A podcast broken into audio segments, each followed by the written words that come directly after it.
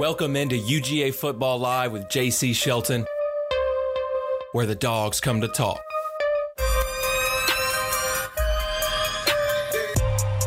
Welcome in, y'all. UGA Football Live with JC Shelton. Auburn week, right? Deep South's oldest rivalry, Georgia, will take on Auburn on Saturday, 3:30 kick uh, on CBS, um, and it's on the road. Georgia's first road test. Uh, we actually had our live show earlier this week, and I'm going to play a segment for that to end the show here uh, with former Georgia Bulldog tight end Arthur Lynch. We do that every Tuesday at 8 p.m. Eastern. Uh, we have the links for those shows on our social media, UGA Football Live on Twitter, myself, JC Shelton underscore. You can find that there. Also on Facebook, Instagram, we'll have the link on our profile there as well, UGA Football Live. So if you can, be sure to check that out. Uh, me and Artie, we do a long preview as well, give our thoughts on the season as a whole, offense, defense, all things dogs. We talk about college football as well and the big game, big matchups, postseason implications each week. Uh, so we break that down there. But I wanted to jump in and tell a couple stories here about this matchup, right? Uh, so Georgia has had Auburn's number recently, of course, um, and you know, Hugh Freeze's first season here for Auburn. Wanted to wanted to touch on a story uh, that Aaron Murray shared with the Players Lounge this week. Um, and if you don't know about it, it's you should. This is very one of my favorite stories, and I, bring it up every year we play Auburn. Uh, but basically, so Auburn and Georgia played, and uh, in 2010 Ben Jones, former Georgia center, Aaron Murray, the quarterback there, um, and Nick Fairley. Uh, everybody remembers that game. A couple of games, Nick Fairley took some cheap shots on Aaron, but this one in particular, uh, he landed on Murray. And, you know, Nick Fairley's a huge guy, right? He's like 6'5, 330 plus, whatever, when he was playing for Auburn. Um, he landed on Murray, shoved him into the ground. Murray couldn't feel his whole left side uh, when he went back to the huddle. And he goes back to the huddle, you know, in pain. Like I said, he couldn't feel his left side. And Ben Jones is there, the center, and a mauler. Ben Jones was, and he he still was that in the NFL for a long time. But Jones had dreadlocks in his hands. He had ripped the dreadlocks out of a middle linebacker's head during the play.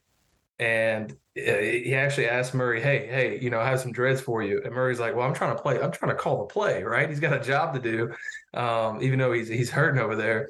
And Jones had dreadlocks in his hands, and Murray had to tell him, "You know, that's that's it was Fairley that hurt me, not the middle linebackers." So Jones shoves the dreadlocks in his pants, plays the rest of the game.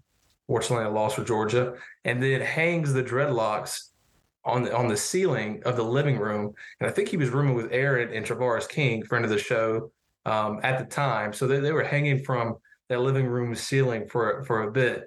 Uh, so I, I, always love that story. Really speaks to this rivalry. You know, it's a physical game. It's going to be a physical game on Saturday. And you know Georgia's first road test, like I said, Carson Beck's first SEC start, um, and I'm definitely going to include a segment at the end of this here going into uh, this game with our live show with Arthur Lynch. He tells us, you know, what it's like playing in Jordan Hare Stadium on the road and in such a rowdy environment. Um, the tent is going to be high, right? Because this is Hugh Freeze's chance to really set his his tenure at Auburn off right. Um, you know, the three and one coming off a loss to Texas A&M last week, offense isn't really moving. I mean, Hugh Freeze will probably get that working here in a, in a season or two with his regimen and how he's performed in the past with SEC offenses, but it's not that way right now. But that defense is tough. They're going to play Georgia tough. That, that, crowd, like I said, is going to be a big part of this in the first part of the game. Can Georgia overcome that?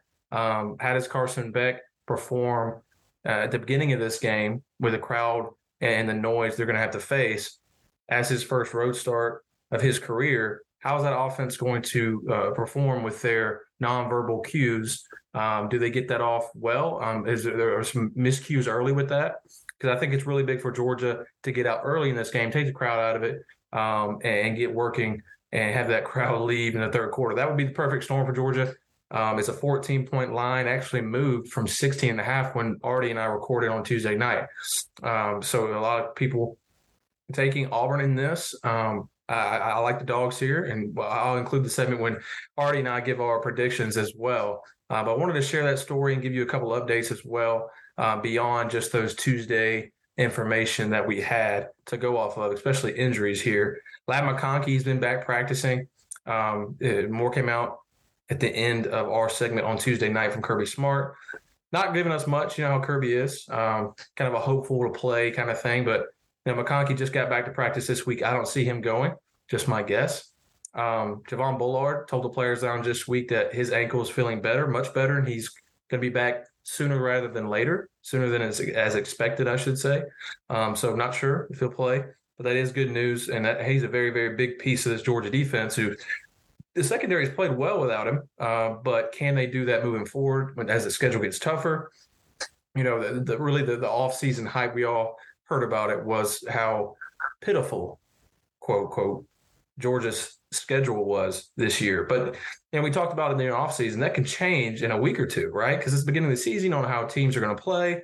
Um, obviously, unranked opponents become ranked opponents, and that's where Georgia is right now. Read a stat today that Georgia is actually tied for second with the most ranked matchups ahead currently. Um, obviously, we know Florida, Tennessee up there in 2022. I think is the rankings. Florida at 22, Tennessee to 21. Um, Missouri is also ranked. Kentucky also ranked. Um, so this is going to be interesting. The rest of Georgia's schedule, tough schedule in the SEC. I, in my, my opinion, I think Florida, Kentucky, Missouri, those are really physical teams. Tennessee, not as physical, but of course they have that offense, that high flying offense, and it's at Neyland Stadium, right?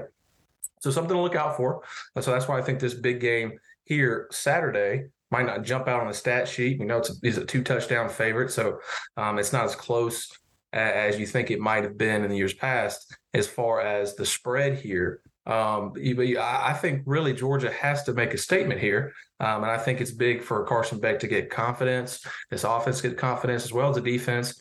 Missing a couple of guys, uh, but I think they play well, and I'll leave that prediction um, for the end of Artie and I's segment I'm about to play here in a moment. Uh, make sure to check out that live show. We appreciate you guys uh, viewing that on YouTube, the Pulse Sports Network, as well as listening wherever you get your podcasts, as always. So I'll throw it to us, uh, Artie and I, next for a little clip of our live show. Already talking about the plan at Auburn and Jordan Hare, that SEC road environment, and what difficulties Georgia may face in that. One before we get into the numbers, I want to throw it to you, Artie, again, and let's talk about.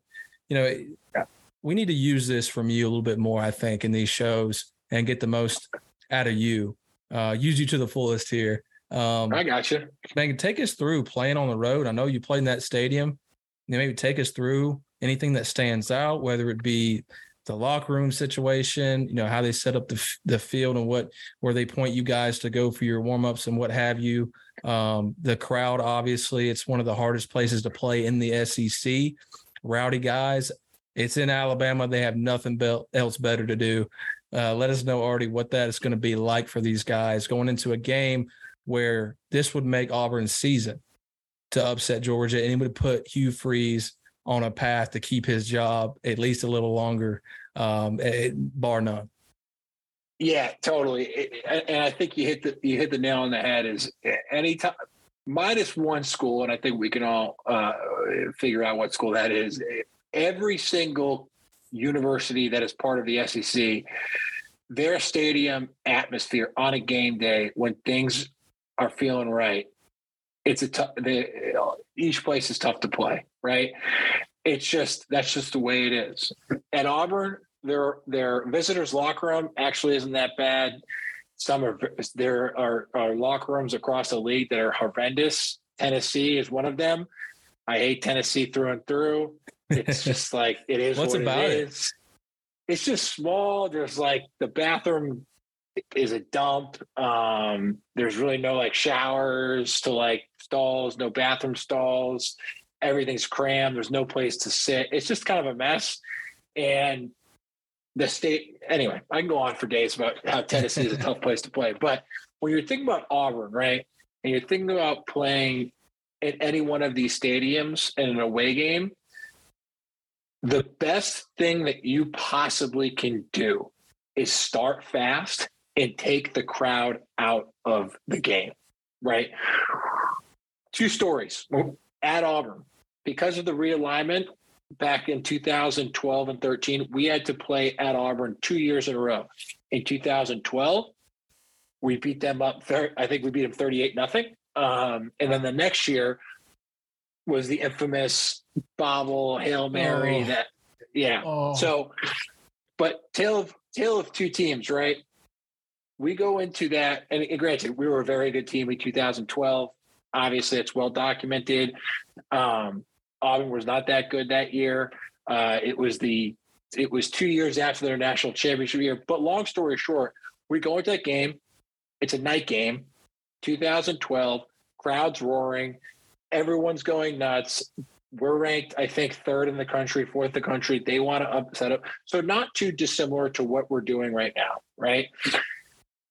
We go in that we go into that stadium and without hesitation, we're up and down the field scoring, right? It's seven nothing. Todd Gurley runs Todd Gurley, Keith Marshall, Tavarres King.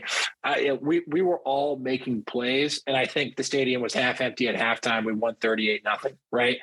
But we took the atmosphere right out from under them, right?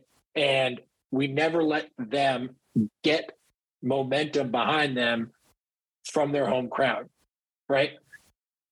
Conversely, right? A year later, different scenario. Obviously, Auburn was playing for a lot more, but it was a 3:30 game, much like this one. It was so loud, so loud at the kickoff.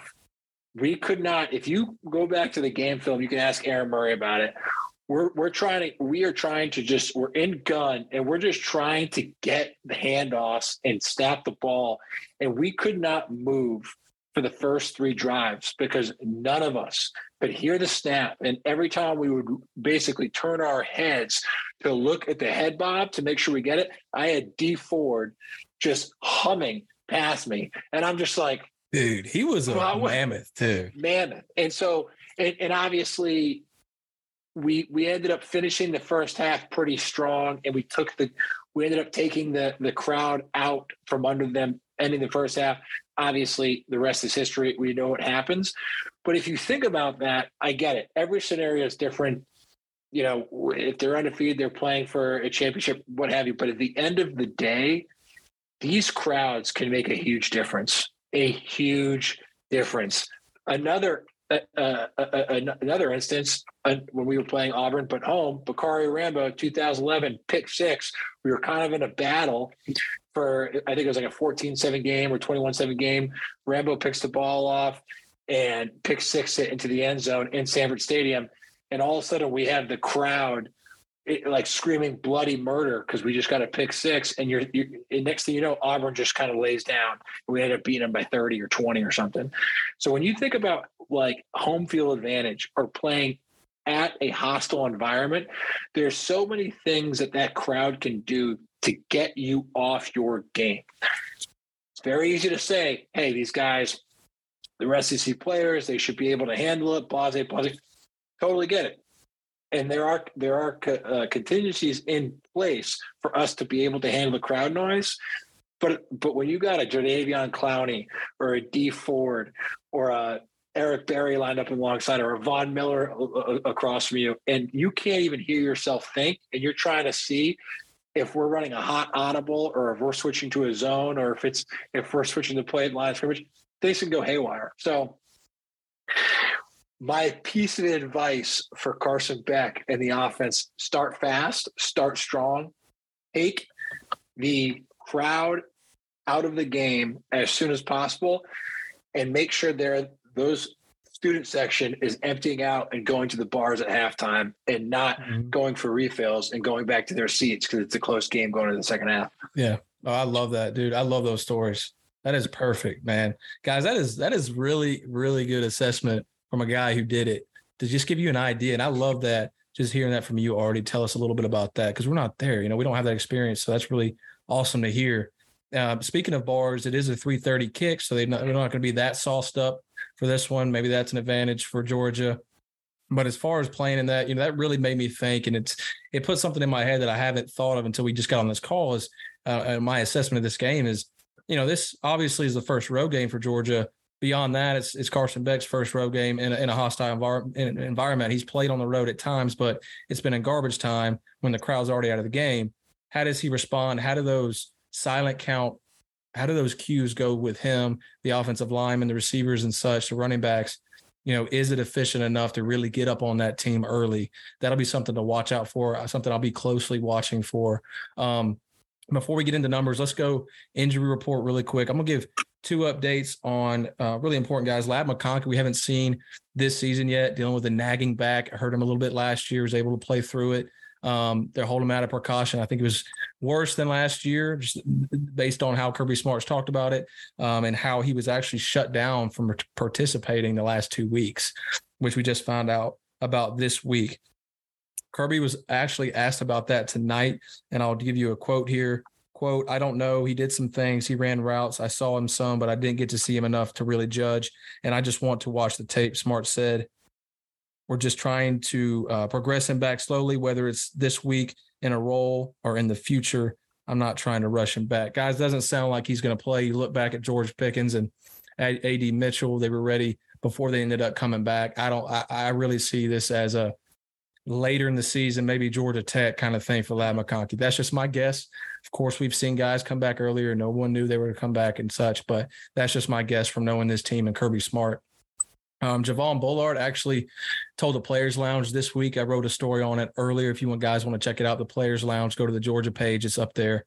Um, so he actually told us that his ankle was doing a lot better, um, and he actually is uh, expected to return uh, sooner rather than later. Um, he thinks he'll be, he'll be ready um, so whether that's this week or next week, not sure. That's what he gave us. Uh, so that's what I wanted to pass along to you guys. Something to note, you know, Georgia's injury list, the longest that uh, Kirby Smart has seen in his tenure um, and the longest Ron Courson. And I misspoke last week saying Claude Felton. It's Ron Courson who's the the um, head of the medical staff. I misspoke. I realized that after I jumped off the call. Uh, but he's been there for a long time. And He said it was the longest injury report George has had. I think that it has affected him. I think it's notable to really uh, keep in mind out for these things and these players that could come back in the future and the guys are not going to have for this week. Um, so I think, you know, when you think about this game in Auburn, right? They have wins over Samford, Cal, and Mass. You know, not not the level of opponent that they're going to be facing this week, not the level of opponent they they, they faced last week in Texas A&M. Uh, I was watching that game pretty closely in preparation. Twenty-seven to ten loss at A&M. Tough place to place to play. I get it. It's a noon kick though. Um, only touchdown scored was a fumble recovery. So that offense still has a lot of work to do under Hugh Freeze. Do I think he'll be able to do it in the future? Sure. Uh, I think they're going to be winning games here in the future with their offense, but right now it's that defense that's going to give Georgia trouble. I don't think the offense will. Um, before I move that defense, I do want to note a couple of offensive things here. Passing game is really what holding them back. 173 yards per game, um, really down there in the rankings. Payton Thorne has struggled. The transfer wouldn't be surprised if we saw a lot of Robbie Ashford this game. I think they're better as really, I mean, uh, Artie, you could speak to this as well. Maybe maybe even a triple option kind of thing. You know, old school Auburn, not old school, but when you were playing Auburn in the day, maybe something like that from a gun with Robbie Ashford as a running back, uh, as a rushing quarterback. Because I mean, they have Jarquez Hunter, who's a tough running back, really talented. Um, maybe that opens up for him a little bit more if they use Robbie Ashford. But I, I just don't think Thorne's going to really be able to do much against this number one ranked Georgia passing defense, minus their best player in Bullard right? They haven't had him a couple games, and they're still right there in passing defense. Um, defense is tough, like I said. 167 yard passing allowed per game, one of the tops in the SEC. Haven't been a, as tough against the run. You know that's where A and M got them last week in their first SEC game. 134 allowed per game, up to that point 209 to A and M. Um, I do like linebacker Eugene Asante. Got 20 stops, two sacks this season. Somebody to watch out for. Um, Artie, first thoughts on this game. Let's we can go ahead and jump in predictions. Add anything you'd like, and we'll end it with your predictions. Uh, I'll, I'll, note the line is Georgia minus 16 and a half right now, over under 46. Yeah, so I, you know, he obviously has an interesting history, Hugh Freeze, but he, but a successful one as a football coach. Um, he really was the first one to get Ole Miss up and running in a in my lifetime at least at least my lifetime of, of, really watching college football. So he is a very capable coach and i think he's a hell of a recruiter. I think he's showing that. So i think in the years to come auburn is actually going to be in very good hands. But with that being said i just don't um, I don't necessarily think that they have the depth um, to to really go, you know, toe to toe with an SEC, a real SEC opponent, right? A and M, for all of their flaws, they have a ton of talent and they have a ton of depth, and you know, but they're not they're not a, a, a very well oiled machine. They still handily beat them. Um, I spoke with spoke with somebody who's kind of an Auburn donor, um, knows the team very well, uh, knows the coaching staff very well, spent time with the coaching staff, and and I, they even said they're like, you know, our guys play hard, and you can see that they went out to Cal and beat Cal in like a, a, a 14-10 game, and so I think he has the team believing, but the coaching staff themselves, based off the person I spoke with, they just don't have the guys right now. And when when it's it's very tough to play a team like Georgia, no matter how emotionally charged you are, no matter no matter what the atmosphere is like. If you just don't have the depth and the weapons to go toe to toe with a team like Georgia, it's very hard to to to compete. So, I think Georgia's going to play very well. Uh, I think it'll probably be a little bit back and forth for probably one quarter, and then I think things just start rolling in Georgia's favor about halfway through the second, and then it probably around 21 7 going to the half, and then ends up being about, my guess is 38 14 or 44 14, something like that. So I, I think Georgia wins big. Um, but I do think the first quarter probably looks a little bit more competitive than than people would like, and I think that will probably have to do with what Hugh Freeze can do from a play calling perspective, off the script, and then ultimately just kind of the atmosphere that is, um, you know, Auburn. Yeah, um, so you said 38 10. What'd you, what'd you say? 38 14? I think it's going to be like 44 14. I bet you like 21 14. So you like Georgia to cover, Georgia to cover, and What's the, the spread? Uh, spread 16 and a half, and the over under is 46 and a half. Yeah. I like so you got that. them. Yeah, you got them covering. It's only 16 and a half. Yeah. Yeah. You know, I, I think I think Vegas is really banking on this SEC road game for Carson yeah. Beck you know, the way he performed in UT Martin in his first game. This is basically his first game kind of over again. Obviously not, you know, specifically, yeah, yeah. but that makes know, sense. Makes sense. Um, that's just my guess. But yeah. you know, for me, I, I, think a few things will happen. I, I think you're going to see Georgia not respect these receivers at all. I don't think they're going to respect the passing game at all. Um, I think they're going to mix up their coverages really. I think they're going to get a pick, maybe two, you know, uh, Thorne, if they keep him in and let him pass, he's thrown three three picks to four interceptions. I mean, three picks to four touchdowns this year already. Uh, um, Georgia leads the SEC and interceptions. I think they get a pick in this game or two.